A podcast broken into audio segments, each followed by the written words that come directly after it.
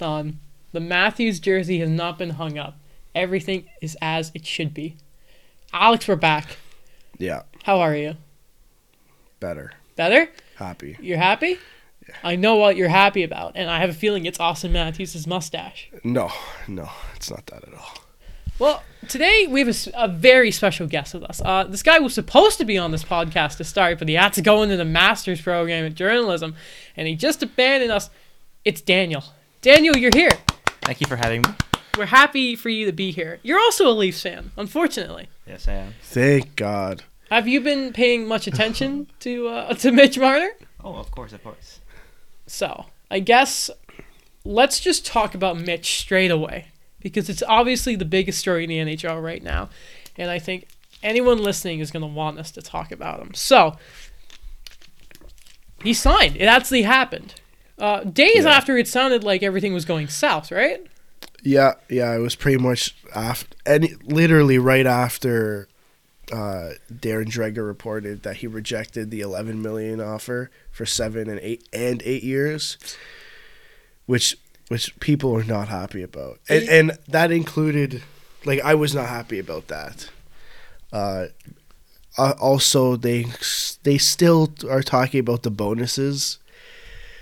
Like it's been three years. How like how fast do you think he made that money? Uh, he made it at the end of his first commercial that he ever. Like, probably. are you like are you really upset about that? Like, is that what you're gonna fight about? The I think one it's- point six million in bonuses? I think his dad's still upset about it. No, no, it's not his dad. It's his agent. Uh, anyway, though, um, Daniel, how close attention do you pay to everything that was going on, especially with Darren Dreger and the whole thanks Paul thing? Uh, definitely pretty close. I kind of found that, you know, more rejections coming in, deal was was bound to happen. Yeah. Yes. Did you think it was going to be this quick, or did you think it was going to spill into the season? I think Marner learned from the Nylander situation. You can't skip training camp. It definitely sounded like uh, Friedman brought this up uh, that he got the impression that Mitch stepped in himself and said, "All right, I'm not missing any games." Well, it took him long enough to step in because it, it he made it quite clear uh, towards the end of the season, like literally after the season ended, that he really was not taking, like he was not gonna be involved. Like he's like, you know what, uh, my agent's gonna deal with it. I don't want to deal with it. He was talking and putting more stuff on social media, hanging out with Max Domi than he was acknowledging what was going on. I know. which I thought was great. Um, but anyway, the exact of the details: a six-year deal worth eight, sorry, ten point eight nine three million dollars per a no move clause the final two years of that deal, and of course, it is all signing bonuses. Yeah. Uh, I'm gonna ask you first, Daniel. Um, your thoughts on the deal, the term, the dollar amount. Do you like this deal?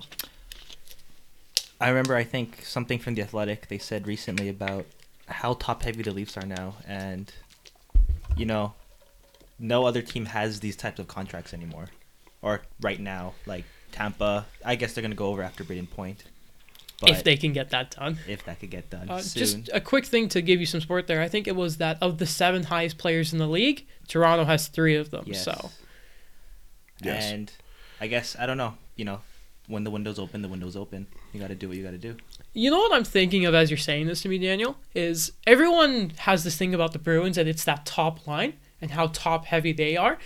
And it's it's almost like now Toronto is like that. Now, of course, they have the Andreas Johnssons, the Kasperi Kapanens, those great depth players. So it's they're going to be an interesting team to watch this year. But um, back to Marner, Alex, what are your thoughts? Because I I'm amazed I haven't heard more of this from you because we've been trying to keep everything for this. Well, you told me set. not to text you because you wanted to talk about it on Sunday, so I said fine. Uh, listen, I a lot of people are complaining that he's being overpaid, which is which is true. I'm I'm not arguing that at the moment. This season, sure, he's overpaid, but I think both of you can agree with me that no matter like what term what the term was, he was going to be overpaid by by everyone's standards that this was an overpaid contract no Yes. matter what right You you think it's overpaid just for now? What about when the cap goes up? I think when the cap goes up, and he's also how old is Mitch Marner? He's 22. We He's figured this out 22. So he hasn't even tech. He hasn't really hit his prime. which is amazing. It's he just right. 90. So maybe I listen. I can't predict the future, and I'm not gonna say sure he's gonna be a 10.8 mil, 10.893 million dollar player. Uh, but I think he. I think, based on what I've seen, he could be. Uh, a good example of of or to support your point here is uh, the Leon Draisaitl contract. At first, people were like, "Excuse me, he's getting how much money?" But nowadays, we look at it after the seasons he's had, and especially 50 goals last year. Uh, everyone all of a sudden says, "This is a great deal for the Oilers," and they, they need more of those, don't they? So, yeah. Where did you guys? I think I asked you this, Alex, but Daniel, did you see the video of Kyle Dubas and Mitch Marner addressing the media? I did. Yeah, what are Yeah. your what are your thoughts? It's a bit awkward. It was, wasn't it? Yeah. Marner was like a kid in trouble. He was just looking at his feet the entire time because I'm sure he, he thought he was going to get flayed by that media. I think.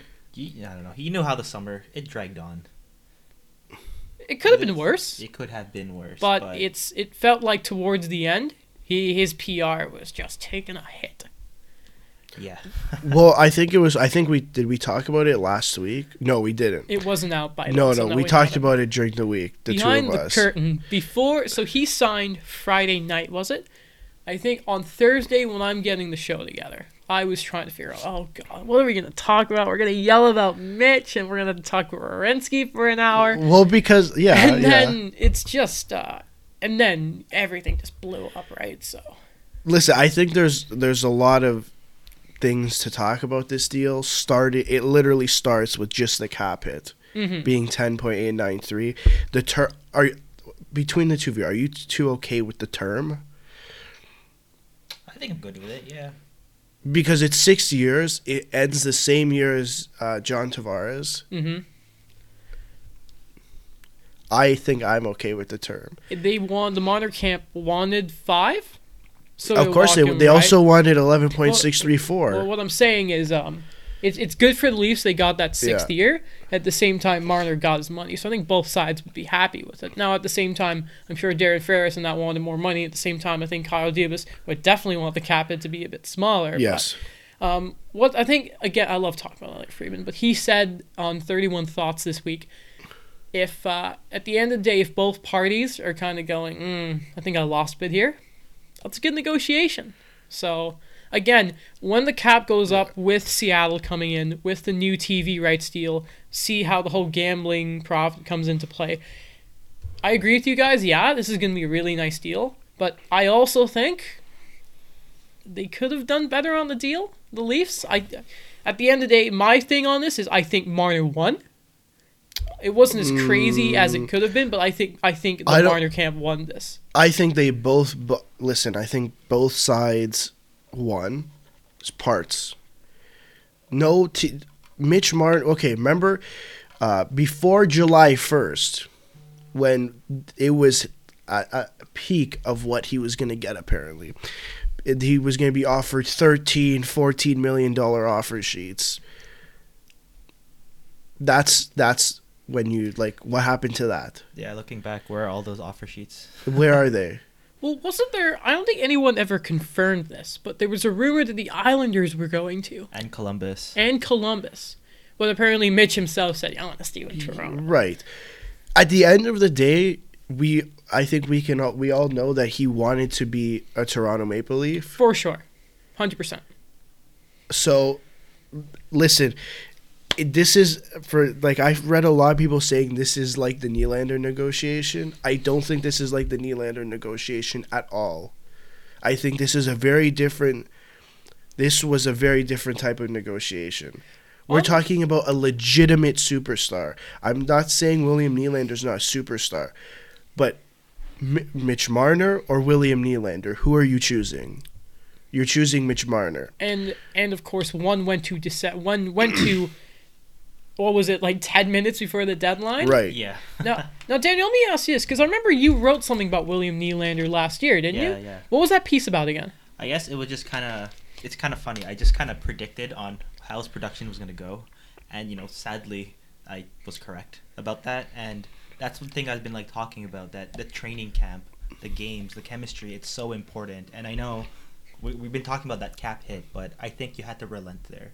You Yeah. had to, you had to look at what the roster is right now, and I think Alex mentioned about the contracts. Like we talked about Boston being top heavy, Mm-hmm. but they also have the defense.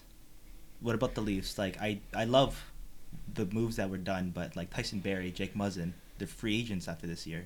I think this is a going all in year. That is a very fair point. Um, Oh, and Cody Ceci. yeah, I, I don't Can't know. forget Cody Ceci. My Babcock doesn't want you to forget about Cody Ceci, and, you're and not Ben gonna Har- forget. and Ben Harpur. And Ben- he's not- okay, let's not forget Ben Harpur. Um, then let me ask you this, Daniel, because I want to get your thing on this. How important is it that Marner got this done before training camp, or uh, like right during it? Sorry. You know, I it, it had to be done. I really think it had to be done. Like I again, I know we're comparing the Nylander situation, but like look how long it took him to take it, get his first goal. You know, Yeah. like I know it's not going to be like that. Maybe like Marner, you know, he is he is the better player, but you know, for a guy that's going to play top heavy minutes for you, it's going to be your go to guy. You need him to be in like you need him to be fit. You need him to like really you know just be dialed in. Mm-hmm. Of course, yeah, he kills penalties. He's on the power play, playing with your arguably death, arguably emphasis on this best player with John Tavares. Uh, Wait, Alex, what? you're smart. Well, you could argue Wait, the John that again. Tavares, Is the what? arguably the best player on the Leafs. Okay, you can make an argument. That's what I mean. That's why I don't- emphasize I don't, argument. I don't agree with that. Hey, listen, Auston Matthews is one healthy season away from making me look like an idiot to say that. But um, anything else to say about the Marner situation, Alex? I, I look at you when I ask this because I think you have more to Um, say. not you. know There's a couple things. Uh, do you know who broke the contract term? So this is funny. So of course it was Darren Dreger, but, but, no, Did you no, see who it was broke? Elliotte Friedman. Yeah. Elliotte Friedman broke the term. Uh, Nick Kypreos broke the AAV. Oh really? I Yeah. didn't see. I thought the only thing my my timeline had it is as Dreger had everything except the number, the So, exact cap. so what I saw was Dreger uh, said he thinks it's six years, but he hasn't confirmed it. Oh. A minute later, Friedman comes out and says six years confirmed, and then uh, a couple minutes later, like five, whenever the AAV broke, Nick Kypreos broke the AAV. I love that. Yeah, so it wasn't even Darren Dreger. Now, if anyone at TSN and Sportsnet are somehow listening to this, we love both your companies, but at the same time, I don't know about you, Daniel, but me and Alex have a certain thing towards Sportsnet. So And accuracy is always important. exactly, exactly. The last thing before we move on, because I know Adam wants to move on. no, no, no. This is the big story. Uh, okay, I saw a lot of hate, not hate, but criticism towards Kyle Dubas. Uh, there's a lot of people saying, yeah, he's not a good GM or he's not a good negotiator, which which can be argued. He did admit himself the like the how he messed up with the Nylander situation, but yeah, uh, I think he's a good G overall GM, right? Overall, as a GM with the with the, his responsibilities, I think he's a good GM. His negotiating skills maybe are not there yet, but how old is he? Kyle Dubas is how old? thirty. I believe he's what between thirty-two. He is 33 years old. Thirty. So I think he has some time to improve those negotiating skills. The the big thing is their core is locked up. Their best defenseman is. Right. They just locked up yo um Andreas Johnsson, yes. very captain. Of course, all the big three. Let's quote him. He can't. What? He what did, and Uh, he yeah. did. Yeah, yeah. yeah. Whatever. Yeah. On Thirty One Thoughts, the podcast, we can and we will, and he did it. So uh, you know, there's credit for him there. Uh, Daniel, last thoughts on the Marner situation. I think it's great. You know, just enjoy it. I'm not gonna compare it to the Raptors, course. Okay. but you know, that window the window is open, and it's not just for the one year. At the end of the day, yeah. Um, say what you want about the defenseman, but you still have that forward group locked up. And even if Tavares starts slowing down a bit, you still have Nylander, you still have Auston Matthews, and you have Mitch Marner okay, for six years. quick, quickly, quickly. Yes. Very quickly. Marner and Marner and Tavares are Leafs for the next six years. Matthews and Nylander are the are Leafs for at least the next five years.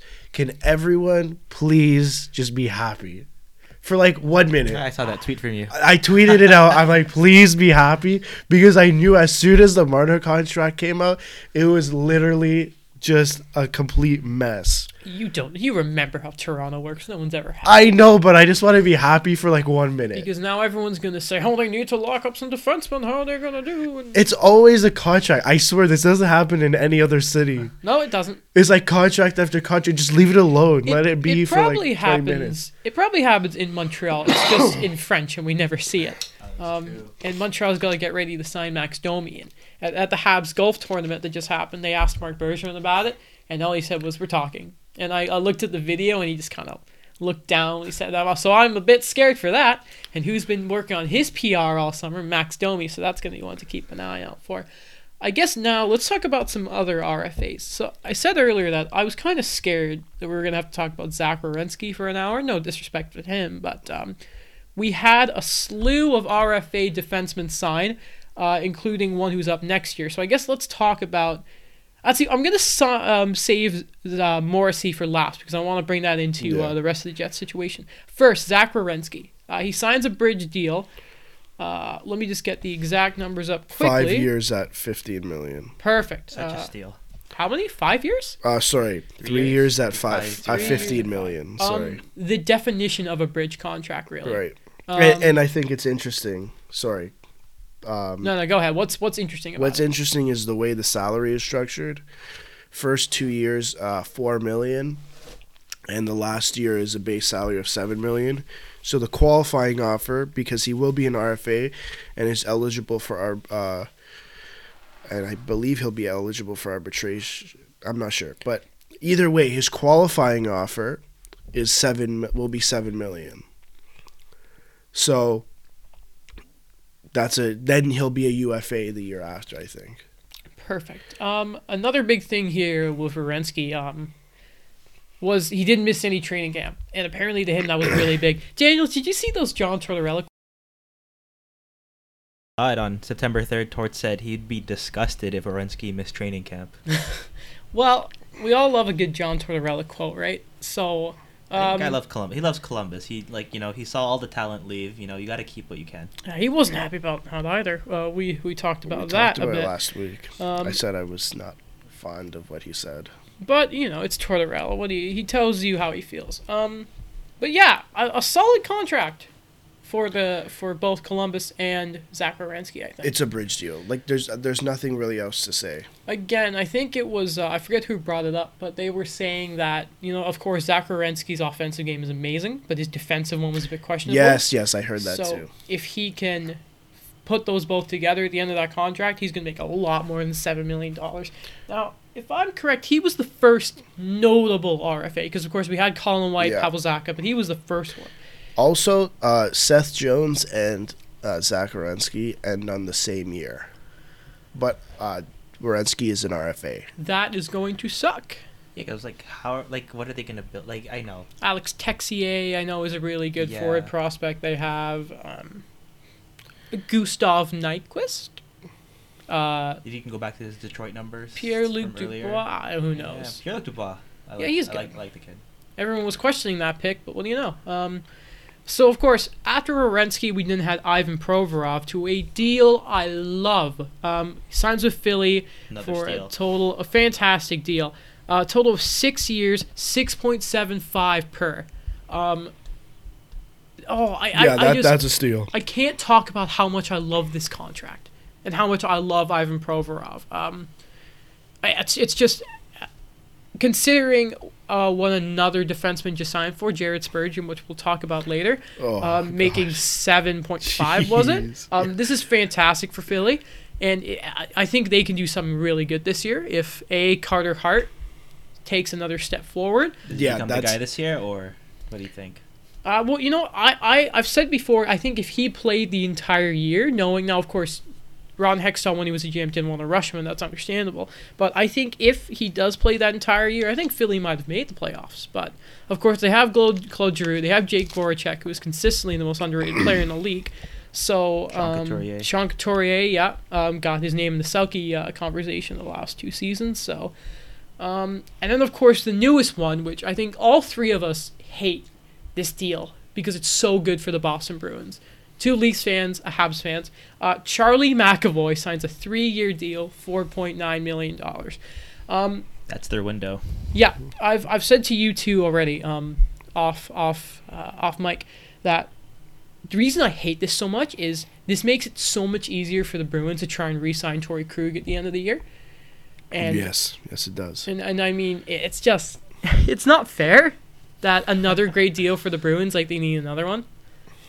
So thoughts, you guys, on these three big RFA defensemen, their deals? Anyone specific you want to say about or? I I think they're steals.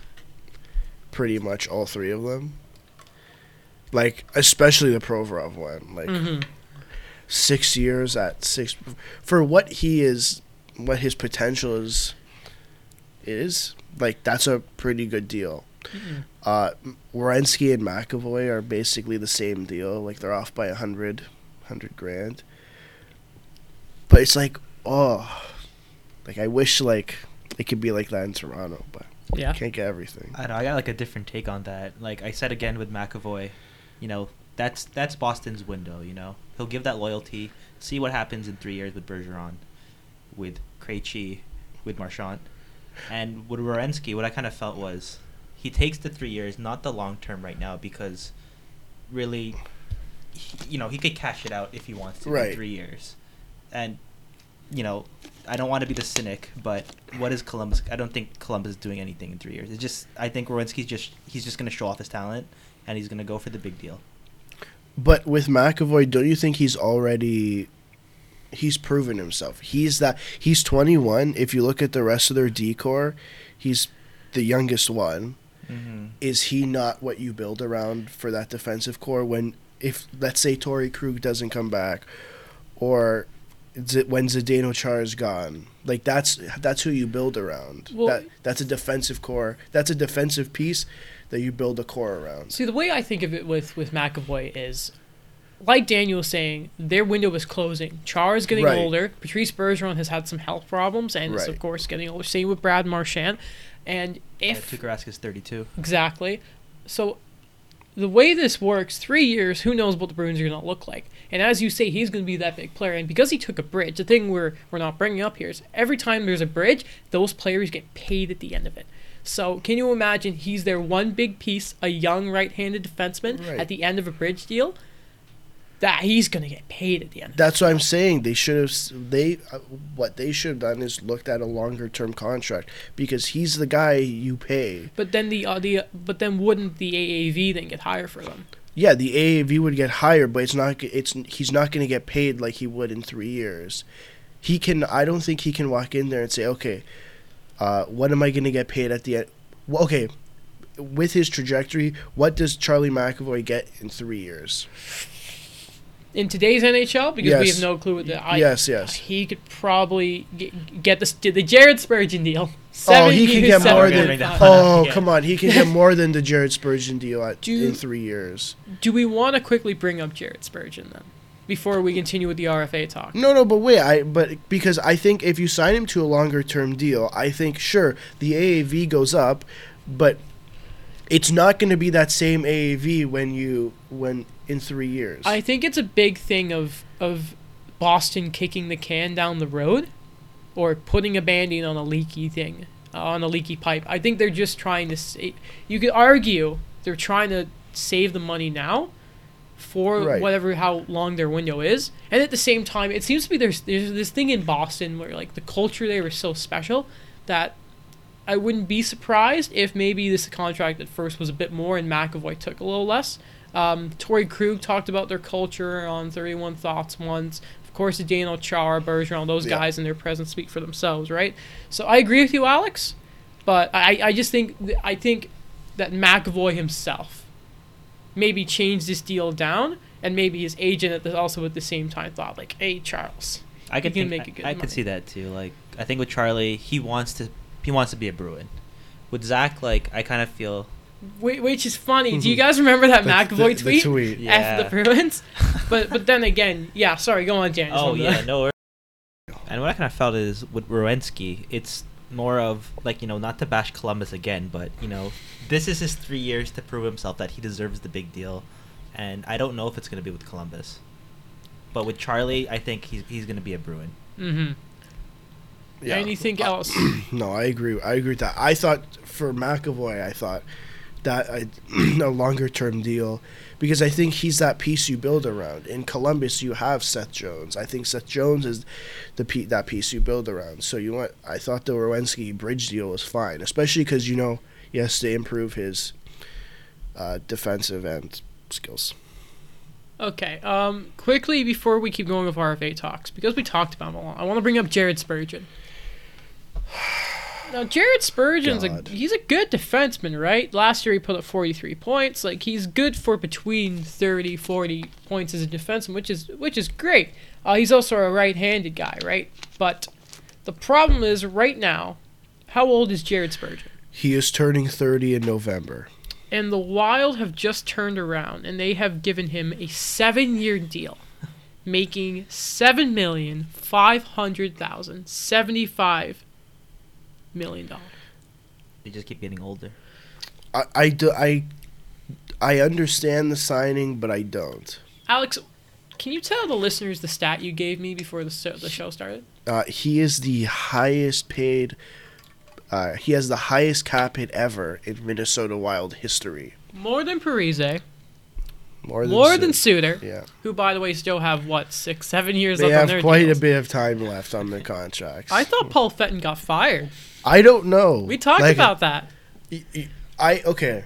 I understand he's a right. He's a defenseman and he's right-handed, which makes te- which really makes him more valuable, right?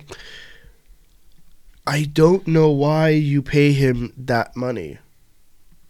Is he worth that money? No. Very simple. No, he does not. I think Minnesota just they just kind of feel that, you know, all all of this commitment they've given to these contracts. You know, you gotta, you know, try for something. Right? I but there, the guys. there's no one there.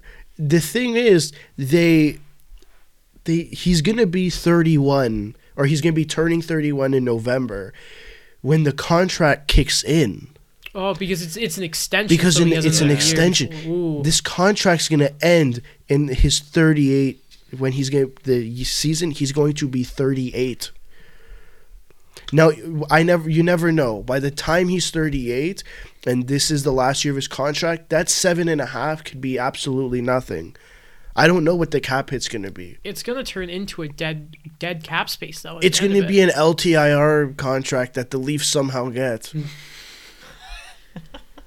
Uh, okay, I want to play a game, guys. oh, I Um, love games. So, I want you to tell me who will be at the end of their contract first: Zach Parise and Ryan Suter, or Jared Spurgeon. Uh, is it? Uh, Daniel, go first. It's okay. Jared Spurgeon. I think by one year. Yes. Yes. Is it? Exactly. I should have let you answer, Daniel. I'm sorry. But yeah, uh, the Parise and Suter contracts, there will be UFAs at the 2025-26 year. And, of course, the season after that, Jared Spurgeon will be done. Uh, yeah, so uh, going back to RFAs, uh, with Clayton Keller, we talked about, it's really funny last week, Daniel, when you weren't here. Um, you could have been if you didn't do a master's of journalism, but we talked about how it was really funny how next year's RFAs were signing before this year. And again, we have that um, with Josh Morrissey of the Winnipeg Jets. Signs what I think we can all agree on is a fantastic little deal for them. Anyone disagree there? No? No. Uh, the deal itself is a full eight years, if I'm right here. I believe so. Yes, at eight years, $50 million for an AAV of $6.250 million. Now, the reason I saved Morrissey for last is because Winnipeg are probably the most fascinating team right now. Kyle Connor has still not been signed. Neither is Patrick Laine. Sean Reynolds reporting that some teams were looking to offer shading Kyle Connor. So, Daniel, I want to ask you this. Does the Josh Moore, because again, it's a great contract, we can agree, whatever. Does this contract of Josh Morrissey, does this guarantee one of Kyle Connor or Patrick Laine are going to get traded? I think so. Like the Jets, I don't unless they could do something with their cap. I think one of them is gone. Can't keep both. Which one do you keep?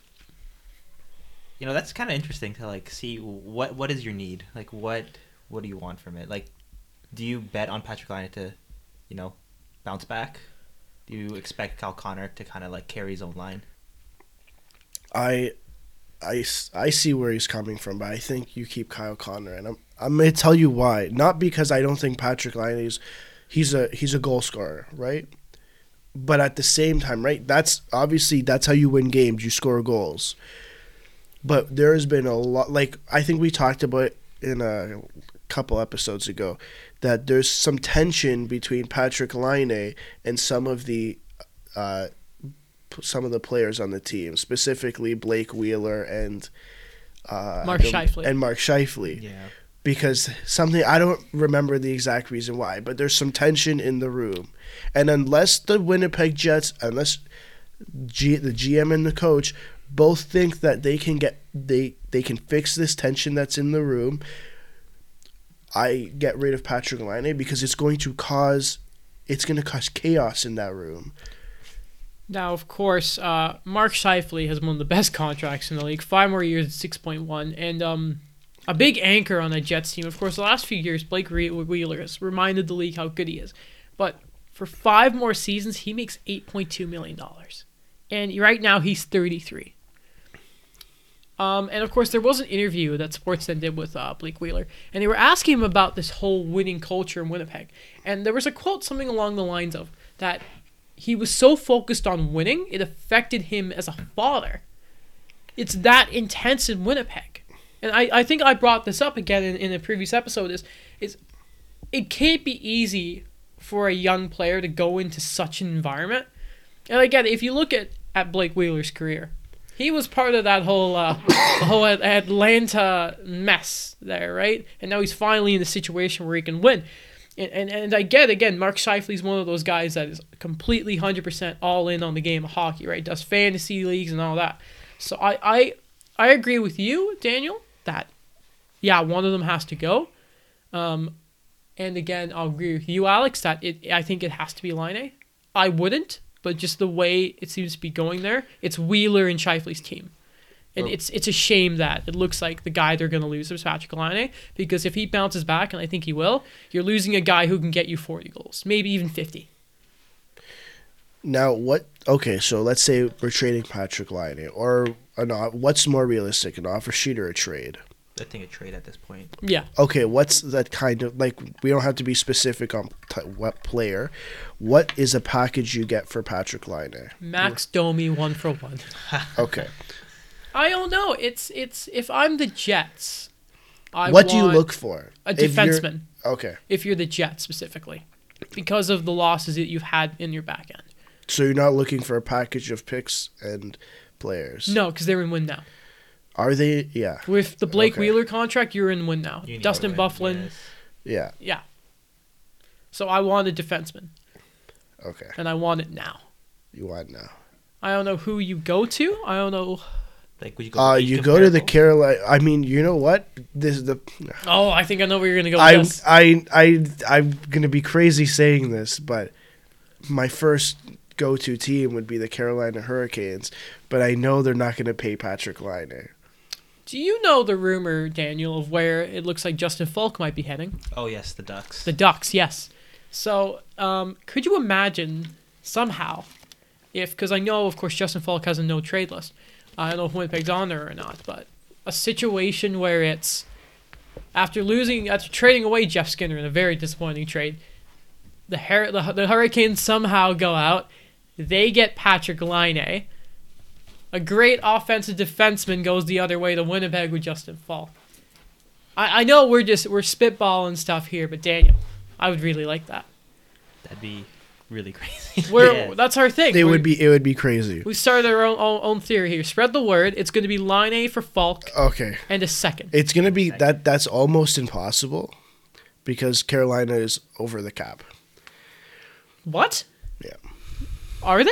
Hold on a minute. Go check. And they don't. It's not like they're putting anyone on uh, LTIR. What happened? What did I miss? I Uh, thought they had like 12 mil.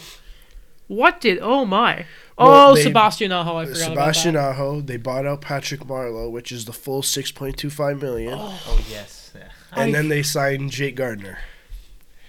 Just when their defense wasn't good enough. By the way, I love how Sebastian Aho makes less than eight point five million dollars. Thank you, Marc Bergevin. um, wow. Okay, never mind then. Um, well, I don't know because I think they could get it done because apparently Patrick Laine wants a bridge. So it would have to be around four point eight. I don't know. Yeah, you'd probably you're not. That's not happening. Well, think about this right now. Get rid of Erik Haula. That's another 2.7, and you could probably get it done. Can him, then get go Patrick Laine. I don't know. Um, they'd have to do some work. There's some things they'd have to do. Um, do we really want to talk about Jesse Puljujarvi and uh, Kevin Fiala, or no? We could talk about Kevin Fiala. Um, so the Minnesota Wild, they did something else. Uh, signed RFA Kevin Fiala to a two-year deal. I believe it was three million dollars AAV. I'm still Um, thinking about that trade for Mikael Granlund. Oh yeah. I'm still thinking about that one. Daniel, did you listen to our our uh, our episode when we talked about the whole um, Paul Fenton saga? I, that was pretty entertaining. Okay, I like that one. So again, yeah, the whole thing of of just picturing David Poile stringing along Paul Fenton for that trade. I remember when it happened. I was blown away. I'm a huge fan of Markus Granlund too. Sorry, Mikael Granlund. Like his two way game is unbelievable, and, and Kevin Fiala hasn't really had that superstar year that Paul Fenton seemed to think he had. But um, No, Markus Granlund's good too. I mean, it, it's it's nothing. No, Marcus Granlund. Mo, though. Marcus is- Granlund. Oh, the brother. Edmonton Is Marcus the Ed- one? Edmonton. Who's the one that's in Calgary then? The good Granlund, Ba- no, Backlund. Backlund. That's Oh. Backlund. Was it no? Granlund's on Vancouver, isn't he? No, he Marcus? signed in He Edmonton. signed with Edmonton. Oh, okay. Um, so I think that's every. Okay, so I was gonna say that's everything on the RFA front, but we're not quite. So Brayden Point Oh God, has not been signed yet. God. I that was the best tweet I've seen. Oh, I thought this day. was gonna get done really quickly. Um, I'm I was wrong.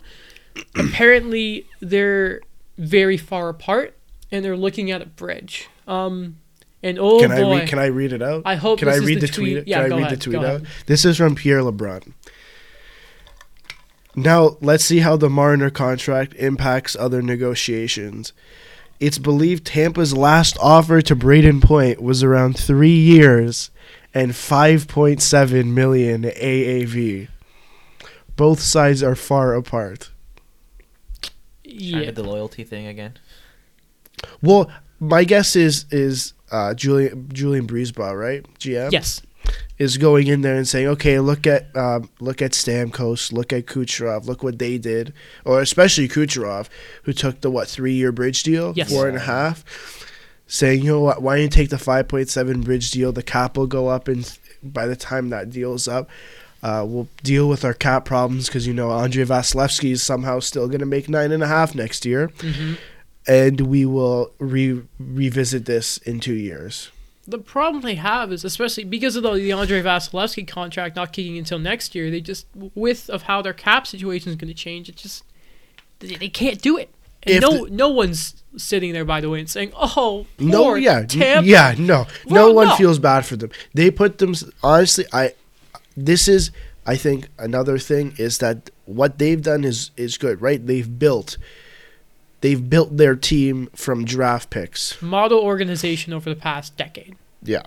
Yeah. And and this is I saw a tweet and I know I'm bringing this back to the Leafs and I know I really shouldn't but I'm gonna do it anyways. Is that people were saying, "Oh, look at all these big contracts that the Leafs have signed," but the Leafs, what the Leafs and Tampa Bay have in common is that they've built their teams from what they've built their teams through draft through the draft. hmm Th- oh yes, they've acquired players through trade, like Ryan McDonagh, Jake Muzzin. They've brought in players. Oh, hold on, hold on. You're are you comparing? no, no, well? I'm I'm Yeah. saying Okay, like yes. I'm not comparing. That, of that- course, Tampa, McDonagh, Muzzin for Toronto. Yes, yes, Yeah. yes. That's what. Sorry, that's what I'm saying. And they've brought in players through free agency. Johnny But- T, of course. Jo- yeah. May have but- heard of him. What? May have heard of him. Yeah. Kind of. Congratulations on being a dad, Tavares, by the way. Hope But he what- grows up a Habs fan. Sorry, I'll, I'll let you go. I just wanted to. But what? but what both teams have done is built their team through the draft. And you know what? They're paying for it. Yeah, you know, the, the big thing is you can never overpay your stars. Some people like Oh, to say. I got another tweet after. And, I'll tell um, you after. Of course. But now with Tampa, it's just they came across a jewel in Brayden Point, but they got him after they signed the Kucherovs and the Stammers, and it's it's it's incredible to think they drafted too well. I remember it was Andrew Berkshire did a tweet where the Habs had moved up and they took Brett Lernout ahead of him, ahead of Brayden Point. I was heartbroken to see that tweet. So Daniel, I'm going to ask you something here because I like to think of, of Mitch Marner's con. I, I wish I had brought this up, but I'm just remembering it. Yeah. Mitchell Marner has changed the league forever. I think because he has him and his agent have have between the two of them created the RFA market. If not for them, most of these signings already happened because of not only the attention the Toronto media gets, but of course how public they made the negotiations. Do you think that without the Marner situation, probably Brayden Point is signed and he takes a stupid good deal, and we all get really mad and see how well Tampa Bay are doing? I think so. I think he knows what he's worth. He saw the comparables are. He's he's gonna he wants the big money. Mm-hmm. But I'm like same thing we were talking about with the Lightning. You know, they were really good with also signing, you know, these undrafted UFAs, and I'm checking right now on their cap their cap hit. Like these are actually really crazy contracts that like you know they may be steals based on production, but this is really gonna hurt them. Like Yanni Gourde has how many years left? He has six more years. Yeah. And I think I brought I was telling Yeah. him telling Adam the same thing. I'm like, one of these guys are gonna have to go. Tyler Johnson five more years. Alex Killorn four more years.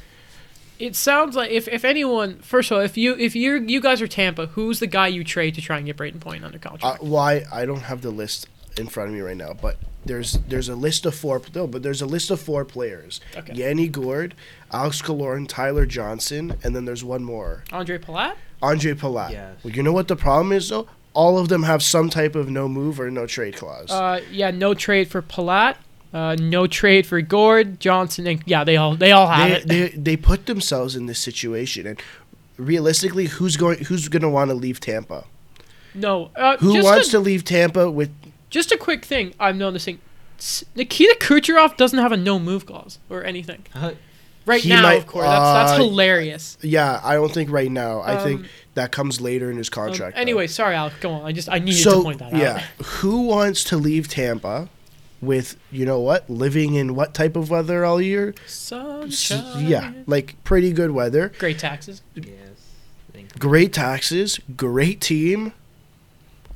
Why would I want to leave this city? But then you could also that's a great point to then say that to point like, guy, you're golden here. Why not? So I, I don't know what where do you two see this whole negotiation ending up? Do you think they do a bridge? Do Tampa try and move out Alex Killorn as an example or any of those guys to get the deal done or I think they have to. They- like, yeah. Looking at the roster now, like Anthony Cirelli, Matthew Joseph, Mikhail Sergachev, you know, all of them need contracts next year. Oh like it's going to be a mess. Like this team's a mess. Not Sergachev's really, gonna but- suck. like it's going to be very messy. Oh yeah. But then again, It's a do we really care about the Tampa Bay Lightning having a bad? Woe is No. me. Let me play the tiny unicorn. Sorry, the tiniest violin in yeah. the world. Listen, when Ryan Callahan got traded, I'm like, this is unbelievable. They they literally gave up nothing. Ottawa literally got Ryan Callahan and a pick for cap space. Speaking of the Ottawa Senators, thank you for the Oh my transition. there. god. So I still can't get over it. I thought the Sens were doing really well lately.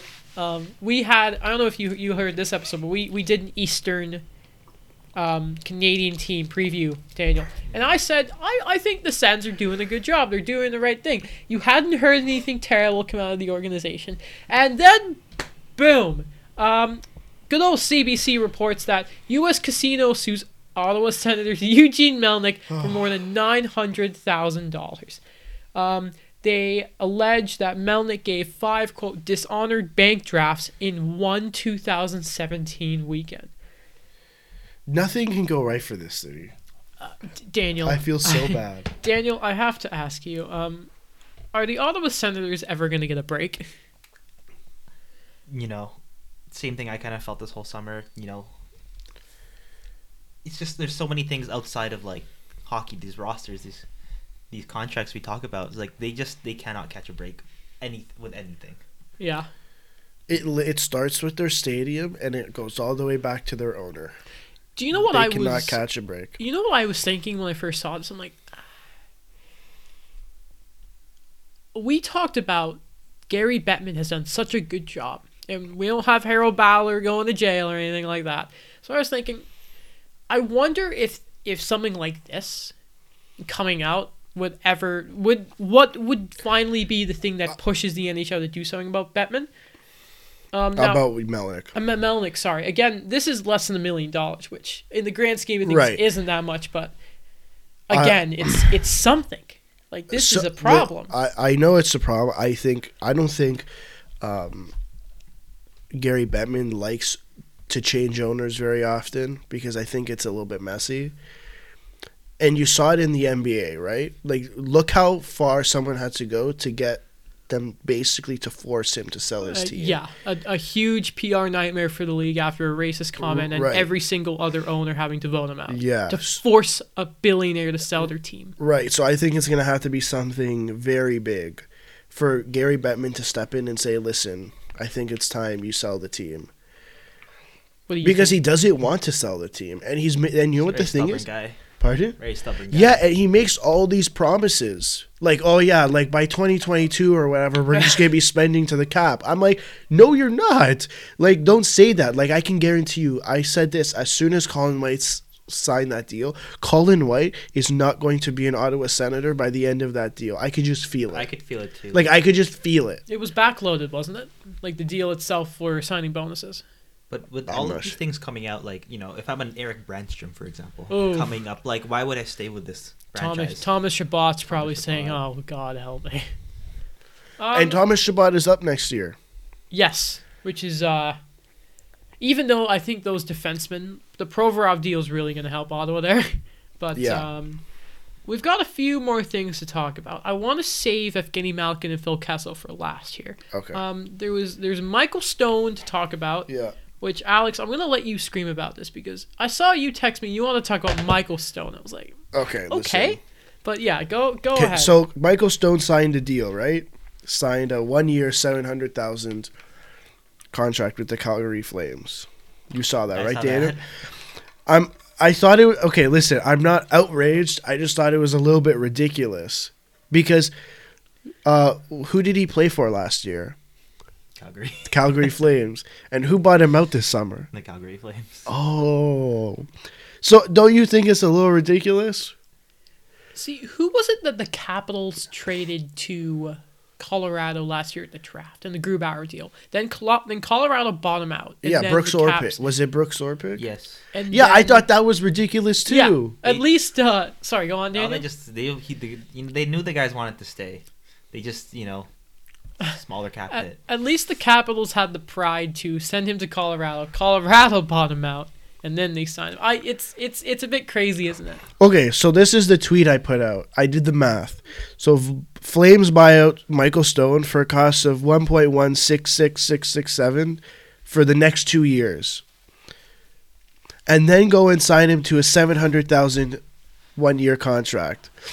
So Stone would have a cap hit of three point five million this year. The Flames save one just over one point six in cap space. They got it. They got to cut the corners of Lucic now. Yeah, th- but that's like, I how is this allowed? Like, I feel like that's a little bit ridiculous. I think they they played on his loyalty. It's like he wanted to stay. Yeah, but I what I'm saying is how why is it allowed uh, that a player can be bought out by the same team and then sign a contract with that same team with no penalty? And I understand why he was re-signed. Like Michael Stone was originally not coming going back to the Flames. You as soon as Juuso Valimaki got injured, he, they they needed another defenseman. I just think it's ridiculous that that uh, that they could they, that this is allowed. And Adam told me that I was I was like oh, the Leafs do it all the time. I know my my That was your argument. That I was think your it's very funny that a Leafs fan who, considering what the Leafs have done with the cap. Now, of course, it's But using LTIR? No, no, no, no. Hold on. Let me finish. Let me finish. I said it was funny to see a Leafs fan point out something about the cap, Right. considering they have the guy who wrote the cap on staff and have manipulated it, of course, in the rules, which is fair. I just thought it was a bit rich. What do you mean manip? What do you mean manipulate? Having people players on LTIR? I don't even know how LTIR works. Daniel, Daniel, Yes. when I bring up the name Stéphane Robidas to you, what do you think? the island. Yeah. Okay. You're still Wait, wait, wait. look wait, at me wait, wait, and wait. and look I'm- me in the eyes yeah. and tell me that Robidas Island was not the sketchiest You're talking thing about in the world. Right? You're he talking about disappeared. you're talking about LTIR, right? Was the player? i i- listen, if the Leafs came out and said, uh, Stéphane Robidas was never injured, we just threw him on LTR, then yes, I have a major problem with that. I have a huge concern. That is cap circumvention. When Joffrey Lupul came out and said, "Oh, I'm not injured," and he just made up some some lie, and then the doc, a second doctor from the league, a second doctor said, "No, you're you're not fit to play." So he was obviously injured. okay. what um, I'm saying is that that how is that anything? How is that comparable? So Michael Stone makes okay. So for your calculation, how much should if you add on his signing thing and what they bought him out for, what should his cap hit be? Let me just ask you that. he should. There should be a penalty. Okay, wait, hold on, hold on. A penalty so, for So it's a seven hundred thousand dollar deal, Right now, it? yes. Okay, so um, Daniel, I want to ask you something. Um, you can't say anything about this, Alex. okay. Daniel, can you tell me what the projected cap hit of the Toronto Maple Leafs is this year? Oh. I'm not really sure. I know. I know they're they're pretty. It's They're pretty 94. over. It's Ninety-four million eight hundred sixty-five thousand one hundred ninety-nine. And- okay, So- now go to their That's cap. not No, no, no, no, Wait, no. that's Let without me- the let me LTIR. Go finish. to the go Let- to the page. let Go to the me cap friendly finish. page. Go to so the cap friendly This is page. what I'm no no. If you let me finish, I can explain to you th- why I'm saying it like this. So they have on LTIR or once everything the start of the season because it's a bit of a mess is of course uh, it's just over ten million dollars between Nathan Horton. So right right now with Dermott and and um, Hyman on, it's thirteen point six million dollars. So the point I am saying here, and Daniel, I want to ask you about this quickly, just so we can get a, an outside point of view here. By the way, listeners, when we first thought of this podcast, Daniel was going to be the uh, the middleman here. He was going to be the voice of reason. So I think da- um, that Alex is being a bit silly about getting mad over this guy making 700 grand when the Toronto Maple Leafs fairly are, are going to have a cap hit of nearly a hundred million dollars. Am I wrong, Daniel? It, it is. It is pretty crazy. Um. I don't know. It just. It's. There's. There's so many technicalities, right? You know. The Michael Stone, the buyout. It just. It. it it's. It, it came out of like. Who? Which team has the second highest projected cap hit? The Carolina Hurricanes. That's, yeah, and that's guess crazy. what leaf they bought out? Patrick Marlowe. They exactly. Listen, I, I'm not uh, okay. I'm arguing that a player being bought out and by the by the te- by their team and then resigning with that team, that exact same team seems a little bit ridiculous. How does that not seem ridiculous? I oh, we didn't want that player at that cap hit, but we're gonna take the one the the buyout penalty and then we're gonna resign him. According to the cap, they can. I yeah, that's Sorry, fine. the CBA. Right, and I'm just saying that seems a little bit ridiculous. I think it's fair game. I think if the cap says you can That's do fine. it, then the cap can. I think we should move on. Okay. Do you have anything to say on this, Daniel? I think the Leafs are gonna be fine. Way to make it about them. Do you do you regret not doing the pod full time? Oh, you know, this is pretty fun. Uh, but you know, I'll definitely drop in a lot more. Okay, all right. Um, there's two more things I want to talk about. First of all, uh, Bruce Cassidy, uh, head coach of the Boston Bruins, uh, a multi-year deal. Sorry, a multi-year extension. Uh, I'm just trying to get the exact numbers up. I couldn't find an article with it. So while I'm getting the exact details up, uh, you guys can just I can I just bring something up about Marner? yeah. It's, it has nothing to do with cap cap stuff, or it kind of does, but it says here, where is it? Okay, so this is key. This is what the the tweet says. It shows uh, their depth. It talks about Leafs depth versus other teams' depth. So it says Rielly, Anderson, and Muzzin make a combined 14 million, whereas N- James Neal, Mikko Koskinen, and Chris Russell make 14.25. So yes, I'm okay with overpaying stars. I'm not okay with overpaying depth. That's all I'm gonna say. Okay. Gabe Deal's gonna, never gonna get 81 points again. No. Um. And look, it's screwing the Tampa Bay Lightning right now. All right. Um. Let's just. Um. So the exact salary of Bruce Cassidy's. Yeah. It's on cap friendly. Haven't found it yet. But again, a three-year extension after taking them to uh, the Cup final. Uh, I think that was what his third year after they fired Claude Julien. Um, I, I think good for Bruce Cassidy. A great move by the Bruins too. Yeah. Daniel. I mean, it's been Yeah, again, Sorry, you sorry. know, going with the three years with McAvoy, and then now this, you know, they're they're dialed in. They wanna they wanna keep everybody. They wanna keep the, the band together.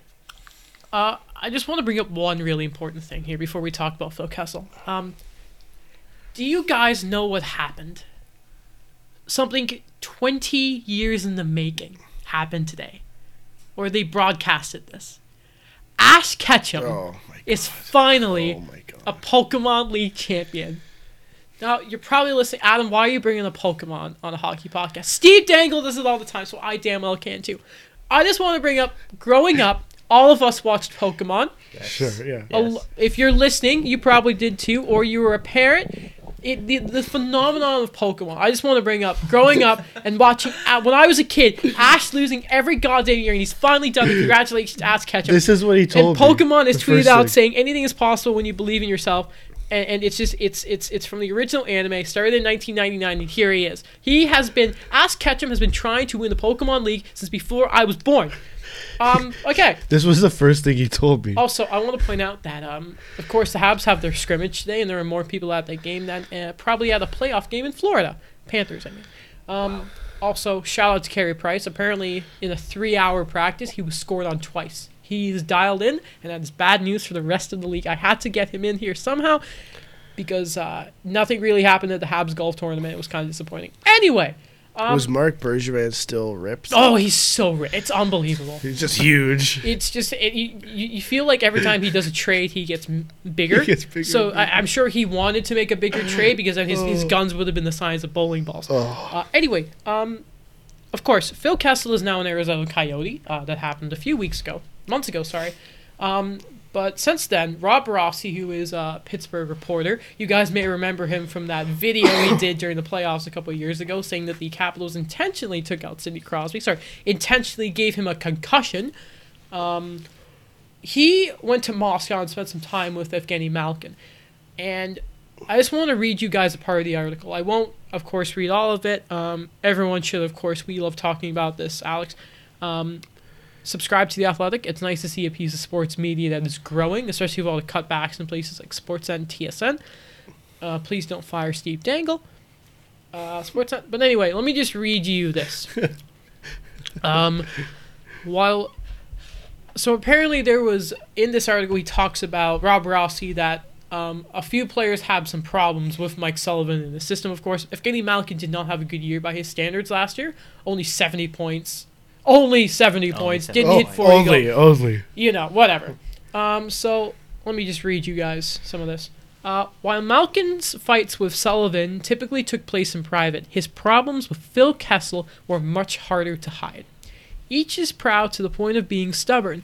They are fussy about their equipment and were agitated by problems last season. Skates and gloves for Malkin, sticks for Kessel. They have some of their best shots in the history of the of the NHL, and when the stakes are highest, Malkin and Kessel are at their best, a trait among some great players who transform into icons. Their friendship is real, Malkin says. But by the end of last season, everybody from ownership to management uh, to coaches believed Phil Kessel had to go for Malkin to stay. Um, Malkin didn't say anything to Rob Rossi about this. Now, the way it was reported was Malkin said directly, if you don't get this guy out, then I'm leaving. But from this, it's a bit different. So, Daniel, I want to ask you first, my friend. what are your thoughts on this whole another chapter to the Phil Kessel story? I know this is like an ongoing thing. Like, you know, we all love Phil. Everyone loves Phil. Hot But- dogs in the Stanley Cup. You know, this was bound to happen. You know, a lot of a lot of the sources they were also not confirmed, but you know, a lot of sports writers have been talking about it. You know, Kessel was just not. He was a complacent guy. He's taxing is the word about Phil Kessel that's thrown Yes. around a lot. I, I don't know if you guys heard about like the whole thing about he loves the casino. No, No, explain. Oh, oh, apparently, uh, you know, this was not confirmed, but apparently, something that a lot of players kind of confronted him about was that this guy loves going to the casino and he would bring the rookies with him. Oh. Oh God. You know, not exactly the ideal team building. No. I love Phil. He's pretty well. I, I don't think you can blame a lot of the problems that they that they had the Penguins. I mean, last year on Phil, um, their their defense is a problem. Um, the Islanders just threw him around like they were dog toys. So um, I it, it's interesting to see. Um, hopefully feels good in Arizona is a great time. But Alex, what are your thoughts on all this on Malkin? I thought it was and- interesting. Like I kind of want to know what what was what was there. Like what was the the problem? Because we always heard Phil Kessel have problems with the media. Cuz he doesn't like he just never in Toronto specifically, he just didn't like being like Being, being taught guy, like yeah. he didn't want to be he's not Phil Kessel is a is a support piece. Phil Kessel is not the guy you build around. That's why I thought Pittsburgh was perfect for him. a Right. star, not a superstar. Right. So w- I would- I want to know what happened between those two players to say li- like it's either me or him because something like that must be big. another thing is um I don't think we talk about enough how big a market Pittsburgh is because of course in the NHL it's always if you think of crazy markets you think of Montreal and Toronto, right? So, but of course it's it's such a big sports city. Of course with the Steelers who they got they got thrown around the other week, didn't they? Hopefully they're doing a bit better today. Yeah. Um against the Seahawks. Doubt it though. Um but I, I don't think when you really think about the media there, it probably wasn't the best place for Phil to go. Happily, he got his cups, he got his hot dogs, and now he's on his way to the Coyotes and Rick Tocchet. We'll see. I mean like I feel like Arizona like if it goes the way that it's planned, Arizona can be a big market too. Yeah, Right? So it's like he's no matter where he goes, most NHL markets are quite big. Does, does it does it does it elevate the offense though of the Coyotes? Like, I think so. you think so? Jeff Marek always made a good point that um the Coyotes are a team that they, they fight for every goal, and once in a while you need an easy goal. And you know Phil Kessel gets you an easy goal, flick of the wrist, top corner, right? So You know what I worry about with Kessel in Arizona is that he is their guy up front, and I get it. Clayton, Ke- like Clayton Keller's there, and Clayton Keller's a very good player. Uh, who else do they have? Nick Schmaltz.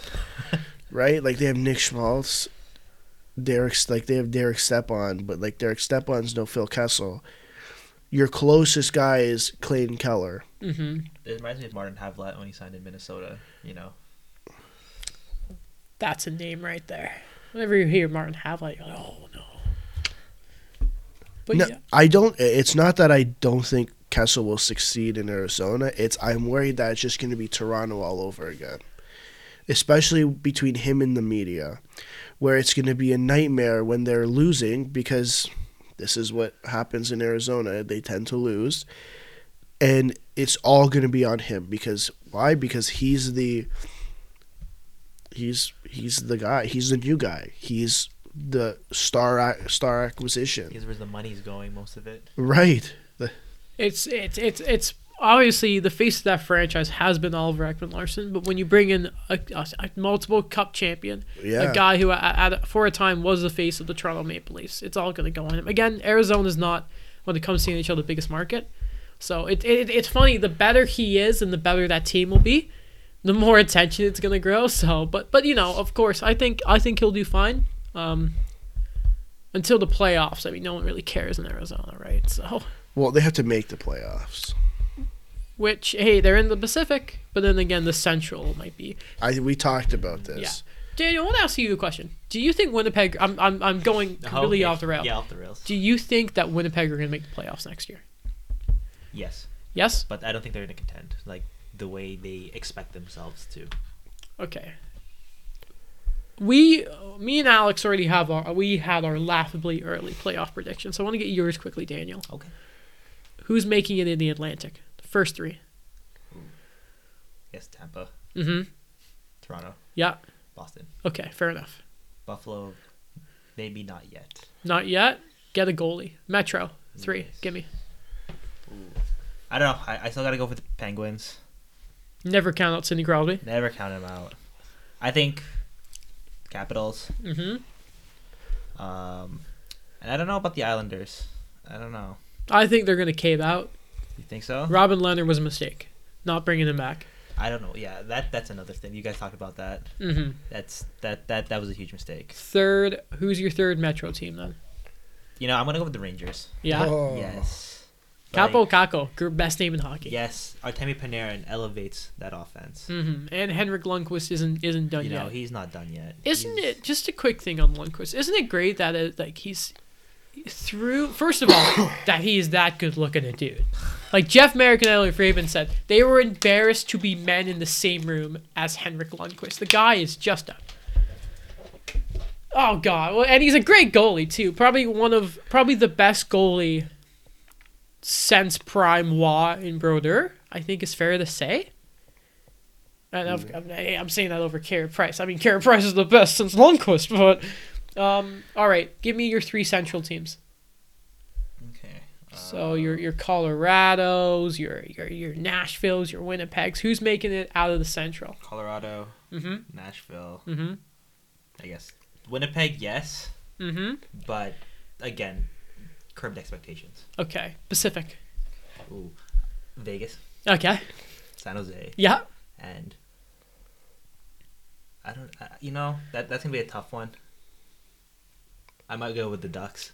What? Yeah. Over Calgary? Go- over Calgary. I'm gonna go Oh off the my rails with God. that. and Say the Ducks. So for people who don't know, Daniel is a big fan of the Mighty Ducks movie when he was a kid, so he always has a soft spot for them. and of course, Theo Corey Perry, um, even though he's gone, and and whole Ryan gets that back old team ju- uh, World Juniors team. I think they dra- they drafted well. Like they, th- it's annoying how well the Ducks draft, especially they're a defense. Everyone talks about in the uh, in the OH, uh, sorry, in the CHL, how the Kelowna Rockets are a defenseman factory. The Ducks are that at the NHL. yes. It is so annoying. And we can't forget John Gibson. You know. Of course, no. Top we goalie. we argued, and Alex convinced you of this. John Gibson is easily a top five goalie in this league.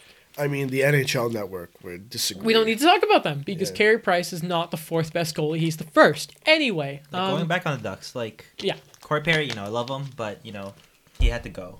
that was the right move. Yes, but they, it's not like they have no one to replace him. Like Troy Terry is still there, Maxime Comtois, hmm Sam Steel. I think he's gonna make a big push. Great name too. Yes, Even though it kind of sounds like a porn star's name. Oh, Then let me just just because I want the audience to know about you, Alex. Um, I, I just want your your your your Daniel. opinion. Da- oh Daniel. God, I'm I'm like- so sorry. That's that's Daniel. I, I want them to know your current your thoughts on the state of the game and, and just what's going on. So let me just let me just ask you rapid fire little things here. Who's Okay. better, Crosby or McDavid? McDavid, Okay, best goalie in the league. Marc Andre Fleury. Get out. Seriously?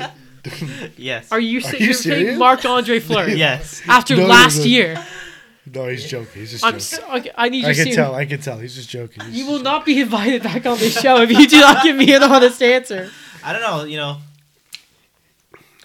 like I'll say Carey Price Okay, good based answer. on like experience, but I think like who could really break out is John Gibson again. Okay, Marc Andre Fleury guy, come on. You know, it's the the real junior nostalgia. All right. Um, what do you do? You think Patrick Laine is gonna gonna bounce back next year?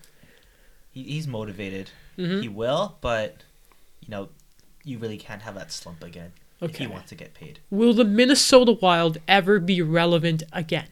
I think they're gonna be on the cusp. They might make a run to the playoffs, like not to the playoffs, Wait, wait, not wait. in the playoffs. Wait, wait, wait, wait. Of course they're gonna be rel- they're gonna be relevant. They signed the stupidest contract ever. They're so. Oh, of course they're. This they're reminds me of the Rangers. Remember when they used to just keep signing everybody on the free agency, like Chris Drury? Yeah. Alex, do you have any questions for Daniel? Let's turn this last segment into interviewing Daniel. Okay. Uh, because you're a Leafs fan, I have to ask. you, Ugh. How will the Leafs do next year? How far do they get? I'm an optimist, so conference finals. Okay. Do they beat the Bruins finally? Yes. Okay. You went You now gotta, that you gotta learn your lesson the third time, If right? well, third time's a charm, right? Yeah. So if the Leafs lose in the first round again, is Babcock gone?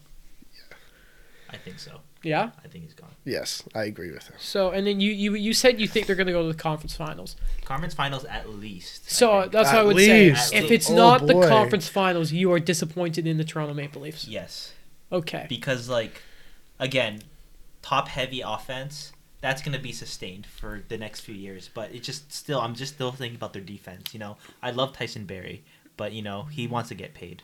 Jake Muzzin, is he gonna take the hometown discount? If there's if either of those guys are gonna stay, I think it'll be Muzzin. But I think the Leafs would prefer Barrie. Um, I would prefer Barrie. if he's healthy, I, I would as well, Alex. Does Auston Matthews break 50 goals? Yes. Yes, I would agree with you actually. Um, what else? How many points does Morgan Rielly get this year? At least fifty. Yeah, I, I got a good question. I got a good It just came to me.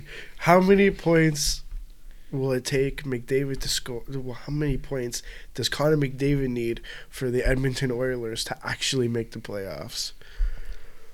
Two hundred.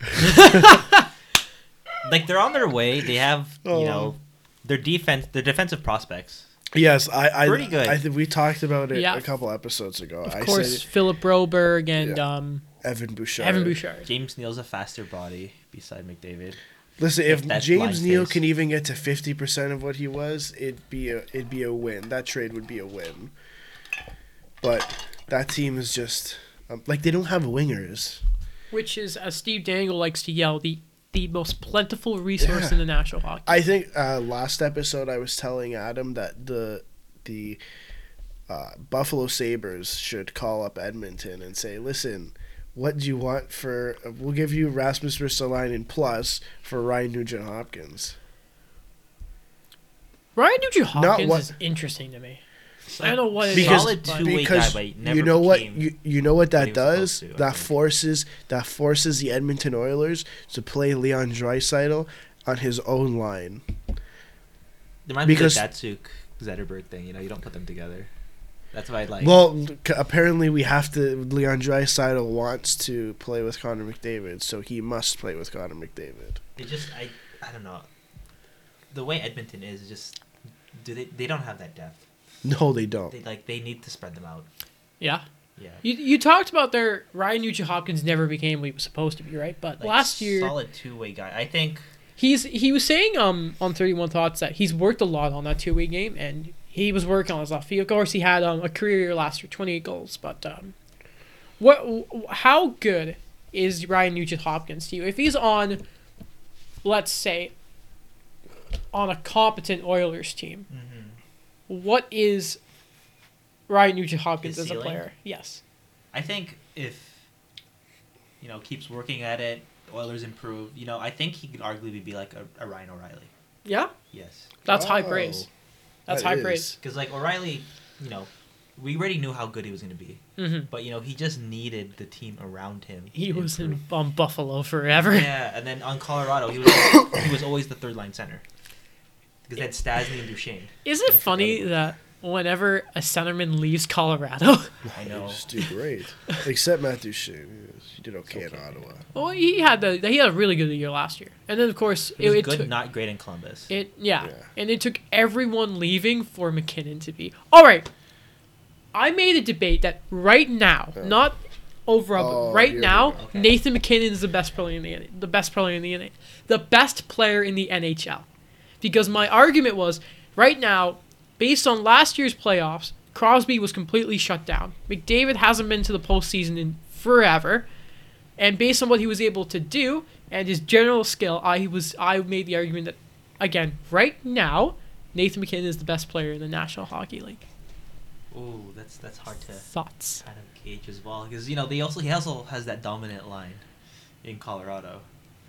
He does. Oh, you know, I forgot to talk about. Mikko Rantanen. Um, yeah. I forgot about Mikko Rantanen. So well, let me ask you this, guys: What happens with those other RFAs? Oh, Mikko Rantanen will get resolved. That's Yeah. something that gets resolved. You We think s- 10 million? No. What do you think? I think he asks for 11 because you can argue that he had a better season if he was healthy. He would have broken the, the Marner point thing. And as, as well as, again, I think Colorado will see it, but look where you're playing with, guy, but he'll say, no. This is how good I am. I'm even, I think he's going to ask to do at least get 10. But I, I on think. what on how on what term though? I, if, Same term as Marner. I'd go eight. Yeah, I know. I, know. I'd go eight if I was Rantanen. oh, then you're asking for more than ten. Beca- oh, I think you can make an argument that Marner and Rantanen are the same are of the same value. I think people can make will make that argument. Yeah, but I think I think it gets done like you said. I think with Werenski, we saw the dominoes fall on those defensemen. Yeah. I think the same will happen with the forwards. Oh And, yeah, give it a, a not even a week. Um, Tkachuk, what happens there? He, it, it's gonna get resolved. I think they have they have, like, are they not also in cap trouble too? Like they don't have they have, how much in cap space? Not enough to sign him and Mangiapane probably. If I, I'm making a prediction that um that Tkachuk gets eight for six, eight years. They have eight- seven million in projected caps. Oh my, yeah, they're gonna need to trade someone. That's what I would say. So I'm like, okay, let's look. Who's a UFA next year? Um, I believe T.J. Brodie And, and, Travis, Travis Hamonic. You Ooh. trade away one of them. which you can get some good assets for, but you're not a stronger team. No, you're not. Um, okay. I guess let's end the show. Wait, wait. I, I have something. I have a point to your MacKinnon argument. Okay. How old is Nathan MacKinnon? Uh, I believe he is 27. Okay, so he's double-check in- he's No, in his 20 prime. 24. Is he? Nathan MacKinnon? Nathan Oh, MacKinnon, 2013 draft. He's a lot older than I think he is, isn't he? Nathan MacKinnon. but he's just starting his prime, correct? uh, well, he is Would you con- 24. Okay, so you'd consider him starting his prime, I, I'd say. entering it. Uh, uh, I think they say normally it's 26, but yeah, he's. Yeah. Well, there's yeah. Connor McDavid is 22 and has put up 200 point seasons on the Edmonton Oilers. That's pretty impressive. On the Edmonton Oilers. Yes, but I don't give a crap about. No one talks about Marcel Dionne as oh look at the like, the best moments in this league's history have been in the postseason, and I admire the regular season, but at the end of the day, it doesn't mean anything. Tampa Bay is a perfect example. So Right, but he literally has zero people around him. Zero. He has Leon Draisaitl, that's one, Reminds me of early 2000 Rick Nash. and Ryan Nugent Hopkins. So he has Um, two people. by the way, uh, he doesn't have 200 point seasons. He has three. Oh, sorry. He has 300 point And seasons. he got more points every single He year. has 300 point seasons on the Edmonton Oilers. 100, 108, 116, 240 goal seasons. Listen, there is so much that Connor McDavid could do when he has subpar players playing with him on forward, an okay defense, and god off like not very good goalie, like god awful goalie. hmm So what is he? How many points does he have to score, or what does he have to do to prove that he's the best player in the NHL? Make the playoffs? Oh. I guarantee I'll watch one more good highlight package of him and be like, all right, no, he's better. But I'm just saying, at the moment, because of the playoffs, you're I, saying. I want to create some conversation. Okay. Yes. So Um, by the end of October, you'd say that Connor McDavid is the best player in the We'll- NHL. we'll see. That's what we're saying. we'll see. Okay. Um, Daniel, obviously, uh, we like you. You're a good guy. Thank you. Um, you're doing your masters. Um, are you doing any sort of extra writing stuff? Let me ask you that. Oh, yes. Um, Go ahead and play. it. I want the I want the listeners to support you here. So go Oh. link everything you need to your social media, whatever. oh, thank you. Um, so right now, just if you guys need to, just please remember to support the eye opener. A lot of that's been more of like lifestyle things, but don't worry, sports coming up soon. Mm-hmm. Um, if you want to follow me on Twitter, I'll put your uh, the links in the description. oh, thank you. Yeah. Um. Alex will deal with that. That's a lot easier. Thank you, Alex. Yeah. But yeah, right now, um, just really just focusing on what I need to do for school, as Alex and Adam are doing, and really just more sports will come up. You know, Toronto Raptors. yeah. Hopefully the Leafs one. You know, maybe that'll come up. Maybe I'll write a Marner one. Yeah, I did the Nylander one. That'll be a fun one. Yeah. So yeah, just hope I get to come back on the show. Thank you for having me. Guys. So we're good. We're good. No one else needs something, anything to say, No. I'm good.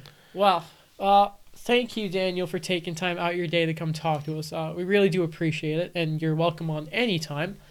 Um, again, check out everyone's social media. It'll be in the description. I'll Thanks put it in the description. Alex's hard work.